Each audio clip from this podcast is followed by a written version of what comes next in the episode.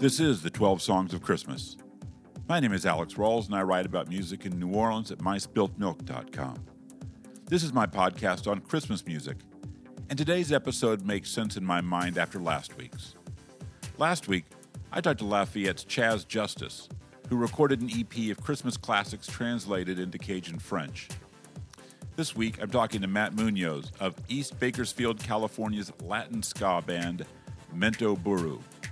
In our conversation, we talk about how the band's career has largely existed on the West Coast. To me, the conversations make sense back-to-back because one of my fascinations is the way people want to hear Christmas music in the forms they love, or that they want to locate those songs in their traditions. It's both a testament to the flexibility of the compositions that they can be almost endlessly recontextualized, and to the power of the songs that people want to hear them in a variety of idioms. I also like putting these conversations together because I like the music on both these EPs and because I had a good time talking with Chaz last week and Matt this week. Before we get to Matt and Mento Buru, though, let's hear from one more genre, funk, and Earth, Wind & Fire. Earth, Wind & Fire have had a long and fascinating career. In 1971, a young Earth, Wind & Fire recorded the avant-funk jazz soundtrack to one of the first independent black films, Sweet Sweet Back's Badass Song. By 1973, though, you could hear the band's signature sound starting, and by 1975, they had become the band we know. In that year, they released That's the Way of the World, which had hits with the title track and Shining Star. And through 1979, they were musically bulletproof and subtly audacious. Maurice White folded elements of Afrofuturism into musically extravagant, pop-friendly songs that they performed live with arena rock showmanship. Earth, Wind & Fire have remained musically solid and entertaining live, and even though they rarely have a cause to return to their free jazz roots, they can still get out if they need to, as they demonstrated when they brought out guest Kamasi Washington when they played the New Orleans Jazz and Heritage Festival in 2019. In 2014, Earth, Wind & Fire cut their Christmas album titled Holiday, and part of the fun of it is the way they remake Christmas classics to sound like Earth, Wind & Fire. Sometimes the arrangements sound like they were cut and pasted, transposing parts from an older song into a new key and fitting them into a new place. That kind of familiarity is certainly present on Winter Wonderland.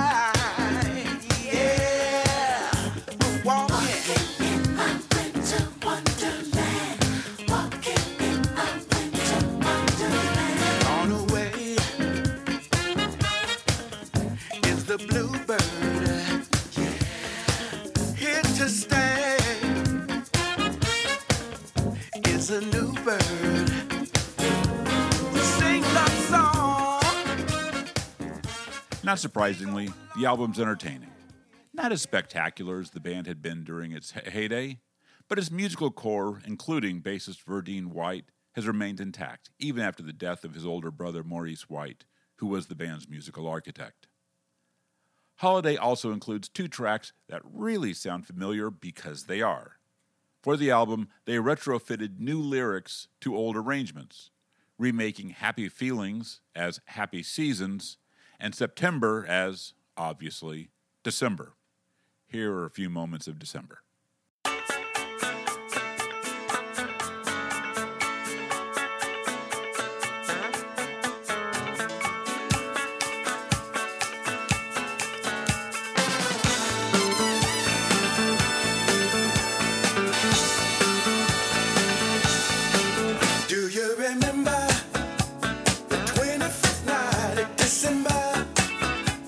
Was changing the minds and pretenders. Why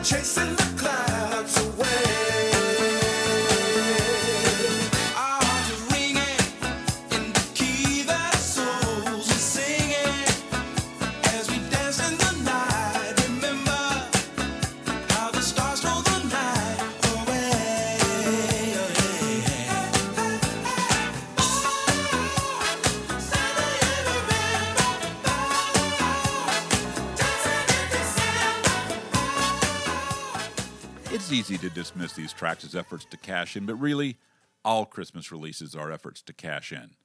I have a hard time getting moralistic about the band remaking its own songs, particularly when both versions are so much fun.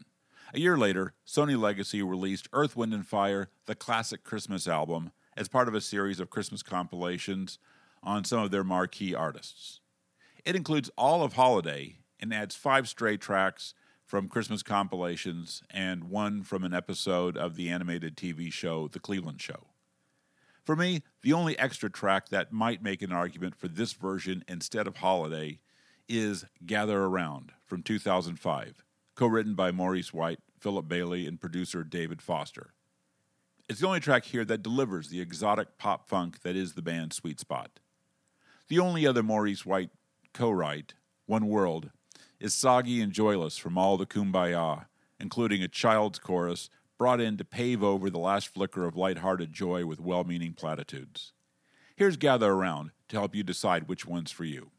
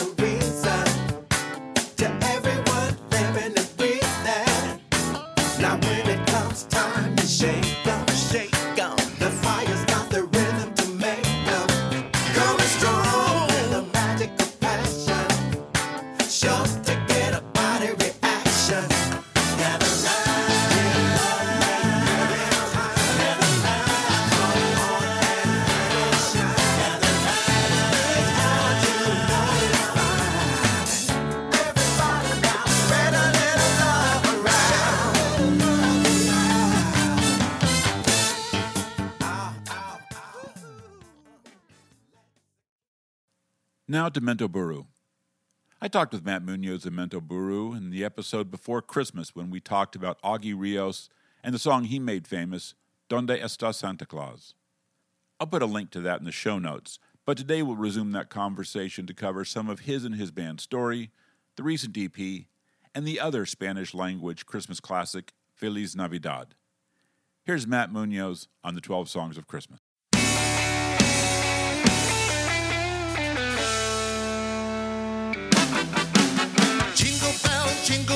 Jingle bell rock, jingle bells swing and jingle bells ring, snowing and blowing up bushels of fun, now the jingle hop has begun. Jingle bell, it's like we want the same amount of syllables as some of our favorite bands, Oingo Boingo, Mento Buru, there you go, you know. So, what is the short story version? Because I know Mento Buru has been around since 92. Well, the short story of the band is, 92, for years. I'm originally from the city of McFarland, which is like about 24 miles north. It's kind of like a very agricultural, small farming town. So I was the kid with the big dreams. And so I was always going to Los Angeles, going to shows. I grew up in the 80s, grew up in all that, wonderful two-tone, all the best of MTV, all that stuff, the punk, ska.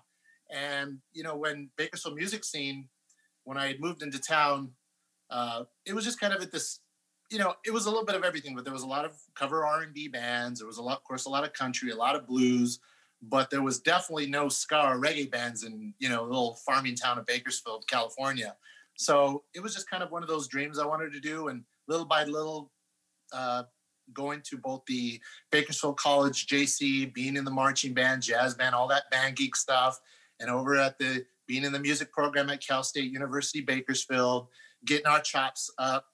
We decided, I got together with some friends and let's try out a reggae band, and formed a band called Triple R Sounds, Roots Rock Reggae.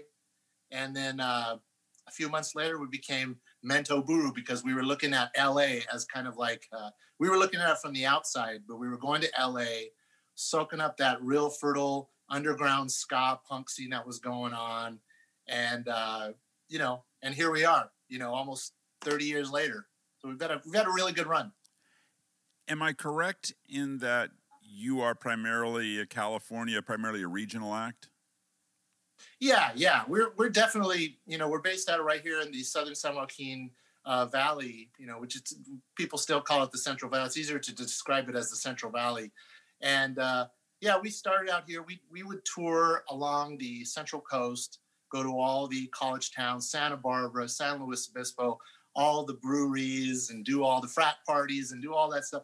Anything that was associated with that kind of eclectic, hyperactive third wave ska movement of the early to the mid 90s, we were there. And we were just like the band from Bakersfield. Everybody else was from bigger cities than we were. Right. I always think these bands like yours are such an important part of the American music story. I'm here in New Orleans, and there are so many bands that are so important to the sound of New Orleans. When their idea of touring is the Gulf Coast, essentially within a day or two, a day's drive, and that, and realistically, the people have jobs, they've got gigs, they've got in many cases, there's a lot of people who play more than play in multiple bands or have multiple gigs in different configurations. That's this band. and so touring for them is a step backwards, financially, and in most cases, if they toured, it wouldn't change things very much. That they do a specific thing, and it's like when you come to New Orleans, it's a thing that you want to hear, but it's a thing that doesn't always have context in other places, and it can't. And there comes a point where also you're old enough that the appeal of grinding out 4 months in a van is just, it's gone. The romance is gone. Yeah. Absolutely, yeah. We would always want to tour. I mean, we had those dreams of like, we're going to go on this tour and we're going to, get the van and we're going to go cross country. But, the various ages and the band members that came through Mento Buru was tough because some of us were becoming we were students, we were young fathers, some of the guys were married. And when you have a band, if you're going to have a true kind of ska band, you got to have at least a minimum of 7 to 8 members. So just picture that, right. That right there is the headache, the impossible dream. Oh, we're going to pack 8 guys. They're going to have to tell their wives they're going to leave for 2 months to play ska, Right. So, when I became the band leader, because I started out just in the horn section, I kind of jumped into the band leader situation. I kind of had to, you have to be kind of like the HR person of the band, as well as be the front man vocalist. So you have to learn how to do those balances and just keep everybody's morale. Like, listen, guys, we're going to have a good time. It's not going to be a whole lot of money involved, but if you guys love music and we're doing this, I will book the shows as long as everybody is 100% on board. So, the whole labor of love, this band is definitely a labor of love. Well, but the other piece of that is that if you take 8 pieces on the road, mm-hmm. It's just financially almost impossible unless you're really making money, unless you're really getting attention. Whereas if you're you're staying local, you're not making big money, but you're not necessarily losing money. And we wouldn't be losing money. Say, for example, if we went to like those really busy college towns like San Luis Obispo or Santa Barbara, we could get 3 to 4 gigs over the weekend, and we would make some really good bread. We'd play we'd start like, for example, Thursday night, we'd go to San Luis Obispo. Cal Poly is in full college mode. They have this big farmers market. We're playing at the downtown Slow Brewery, and there's 3,000 people on these farmers markets. So, we were just an unknown band traveling from Bakersfield. And next thing there's a line down the block, and we're actually getting enough money from the door because they would pay us. They would give us all the beer we wanted and feed us. And they would just say, okay, guys, we'll see you next time.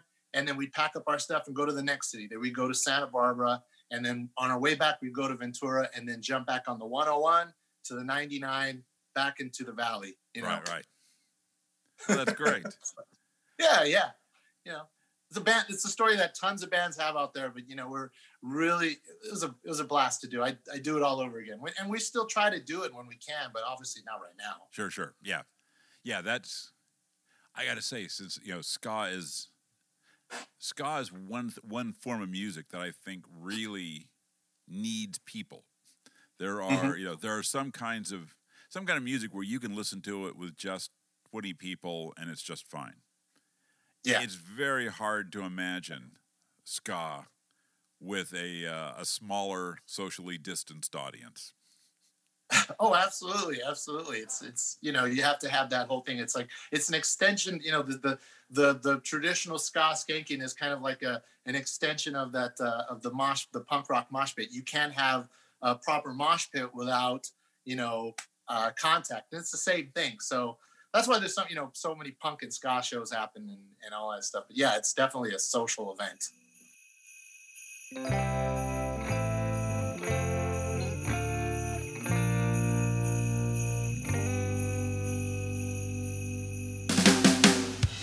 Chestnuts roasting on an open fire, Jack Frost nipping at your nose, Yuletide carols being sung by a choir, and folks dressed up like Eskimos. Everybody knows a turkey and some mistletoe season bright. Tiny tots with their eyes all aglow will find it hard to sleep tonight. They know that's sad. Did you grow up in Bakersfield? Well, I grew up in McFarland. Yeah, grew up in McFarland, about 24 miles north. You know, real small town, and Bakersfield's, you know, 22 miles south. So this was considered the big city.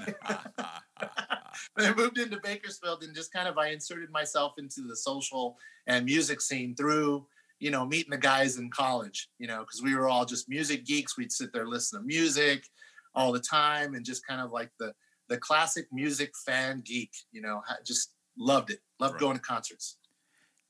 What are your memories of Christmas music as a kid? My most fondest memories, earliest memories of Christmas music is my mother had this album, which was the Ramsey Lewis Sounds of Christmas. Awesome. And every Christmas Eve, she put that record on, and she must have bought it when it first came out. So by the time I was growing up, it had all the pops and the hisses. And then you just hear that cool, you know, Ramsey Lewis, Sounds of Christmas, the volume one. And it would just play over and over and over.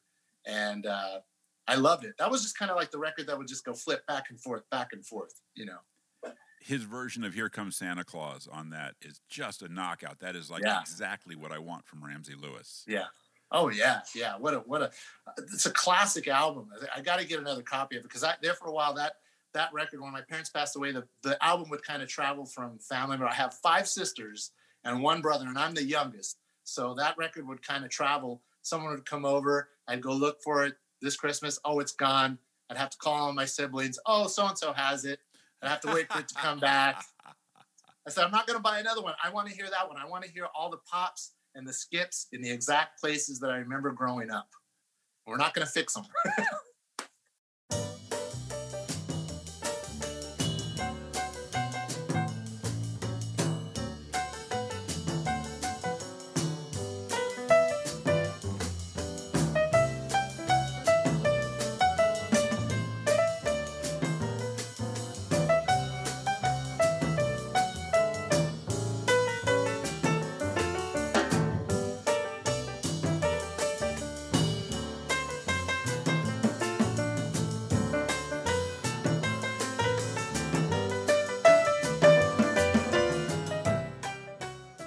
Seasons ago, I talked with a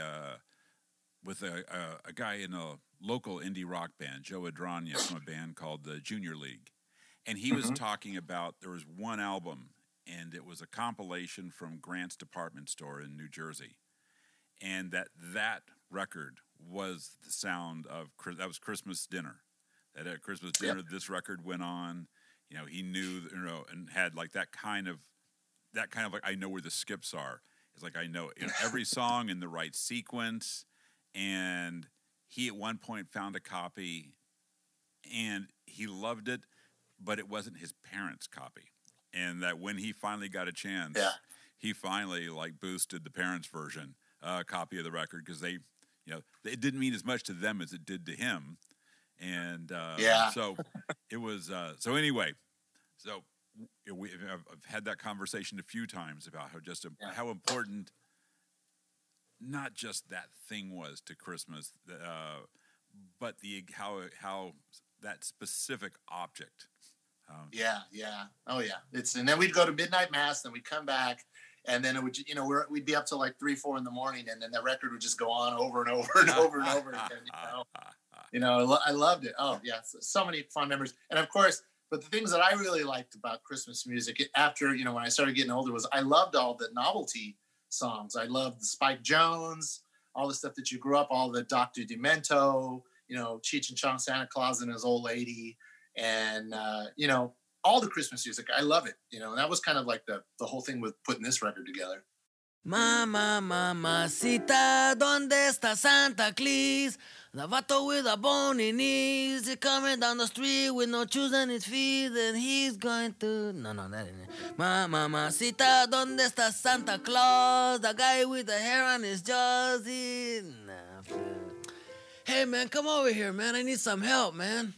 Yeah, man, I can dig that. Like, what are you doing, man? I'm trying to write a song about Santa Claus, man, but it's not coming out. About who, man? About Santa Claus, man. You know, Santa Claus, man. Oh, yeah, man. I played with those dudes, man. What? Yeah, last year at the Fillmore, man. Me and the bass player sat in, man. Oh, hey, man, you think Santa Claus is a groove, huh? No, it's not a groove, man. Would they break up, man? Oh, no, man, it's one guy, man. You know, he had a red suit on, man, with black patent leather shoes. You know, the guy. Hey, man. Oh, yeah. He's with Motown, ain't he? No, man. Yeah, I played with that dude, too, man. No, yeah, he's a good singer, man. No, hold on, man. He's not with Motown, man.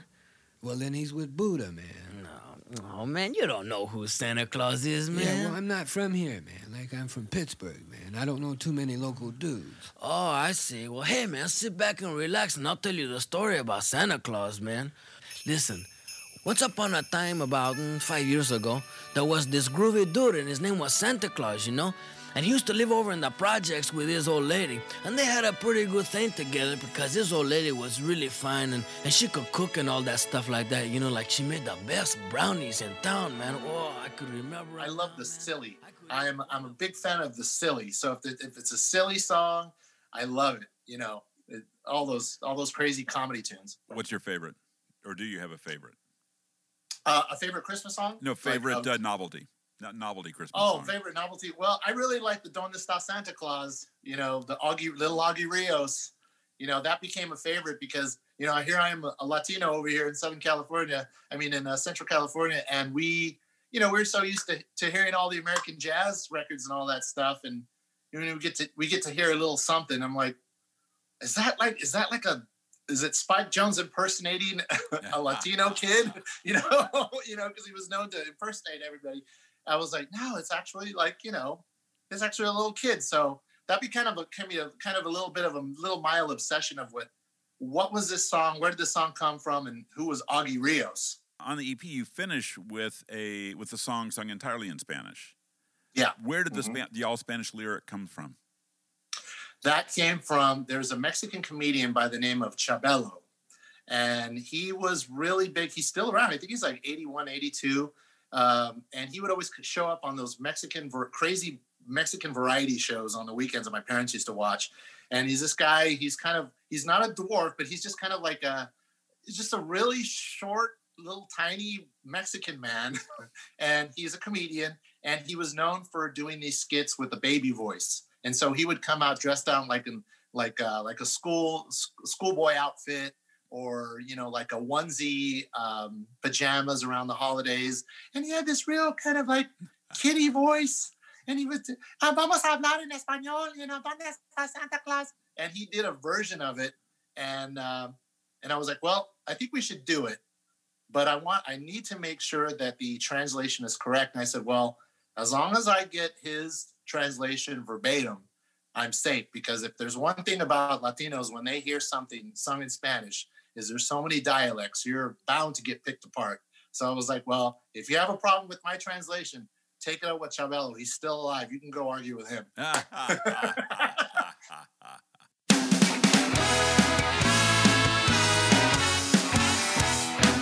Mamacita, ¿dónde está Santa Claus? ¿Dónde está Santa Claus? Porque yo lo quiero ver. Mamacita,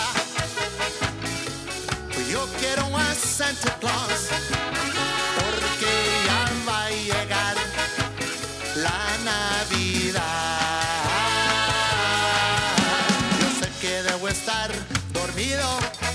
I would work in the local Music Plus, Blockbuster Music retail stores for years. And there was that time period when there were a lot of those kind of hip-hop gangster rap Christmas albums, you know, Death Row Christmas, the Quad City DJs, the Luke Skywalker, Luke 2 Live Crew Christmas album, they were out there. It was around the time of the time that the Mariah Carey album came out and just kind of wiped everybody out, you know? Yeah. You know? I forgot about the Dr. Luke one. That's one I guess I have to, or Luke one. I've got to look for that. Yeah. It's pretty good, because then there was also the LaFace Christmas, which was LaFace Records.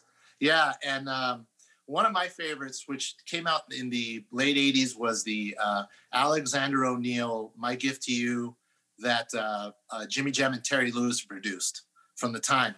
And it was basically kind of like a 90s Nat King Cole remake record with kind of like some really good beats and stuff like that. But Alexander O'Neill was one of my favorite, it still is one of my favorite singers from the 80s and the 90s.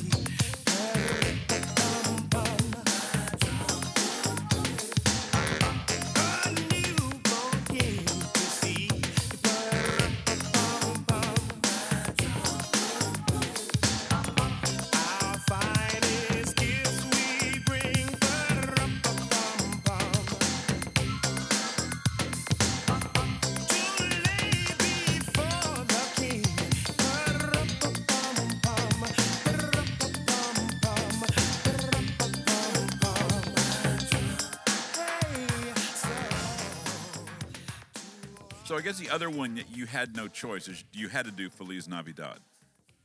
Oh, of course. Of course we had to, yeah.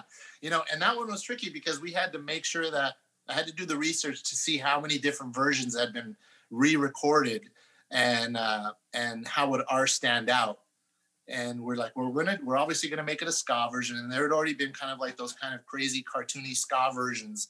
And we're still going to have that energy, that kind of eclectic, silly ska side to it because it is a Christmas song and there's only a few lyrics, but we got to make it hot. And so our saxophone player, Paul Perez, listened to multiple versions and he said, well, I'm going to take the inspiration from the original Jose Feliciano. I'm going to apply it to the ska and we're going to try to make it our own as much as we possibly can. And it worked, you know, it worked. It's, you know, so we brought a lot of that third wave sound into it, and we wanted to make it re-listenable. We didn't want it to be like, okay, I've heard Feliz Navidad for my one time of the year.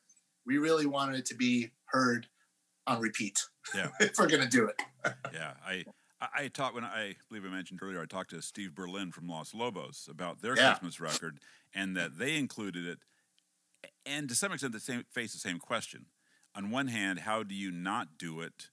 But it's been so done. What can you do that gives it, you know, makes it something you want to hear after the first minute?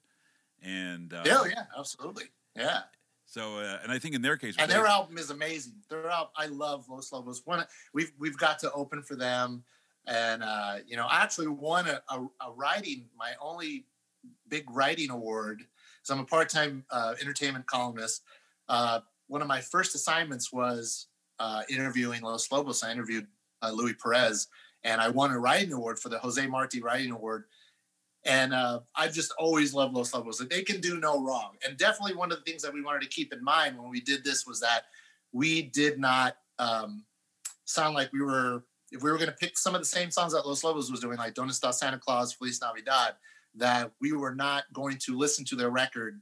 When we sent the scratch recordings of the Feliz Navidad rehearsals to Paul Perez, we told him to don't do too much research on any recent recordings of Feliz Navidad because we didn't want that to influence his new arrangements. So he just said, well, don't worry about that. I'm just going to listen to the Jose Feliciano version and maybe one other one. And then this is just going to come out of my head. And so we were successful in that. So he kept the ska because we laid the foundation. Paul is a little bit older. He's not like a big ska fan, but he's played a lot long enough with Mento Buru that he knew what was going to be needed to make the song effective and to still retain that charm. And like I said, to make it re-listenable.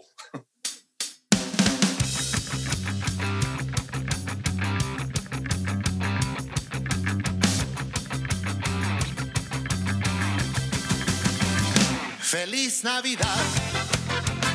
Feliz Navidad. Feliz Navidad. Prospero año y felicidad. Feliz Navidad. Feliz Navidad. Feliz Navidad. Prospero año y felicidad. I wanna wish you a Merry Christmas. I wanna wish you a Merry Christmas. I wanna wish you a Merry Christmas from the bottom of my heart. I wanna wish you a Merry Christmas. Thanks to Matt for the time and the talk. You can find Mento Buru's East Bakersfield Christmas online pretty easily, but I'll put a link to it in the show notes in case you're struggling. If you haven't yet subscribed to 12 Songs, please do so wherever you get your podcasts, including Stitcher, Spotify, Google Play, and Pandora. If you're an Apple person, I won't be mad at a 5-star review. Thanks, as always, to AF the Naysayer for the theme music, and thanks to you for listening. We'll wrap up today with one more from Earth, Wind & Fire. This is their version of Sleigh Ride. Talk to you soon. Yeah, yeah, yeah.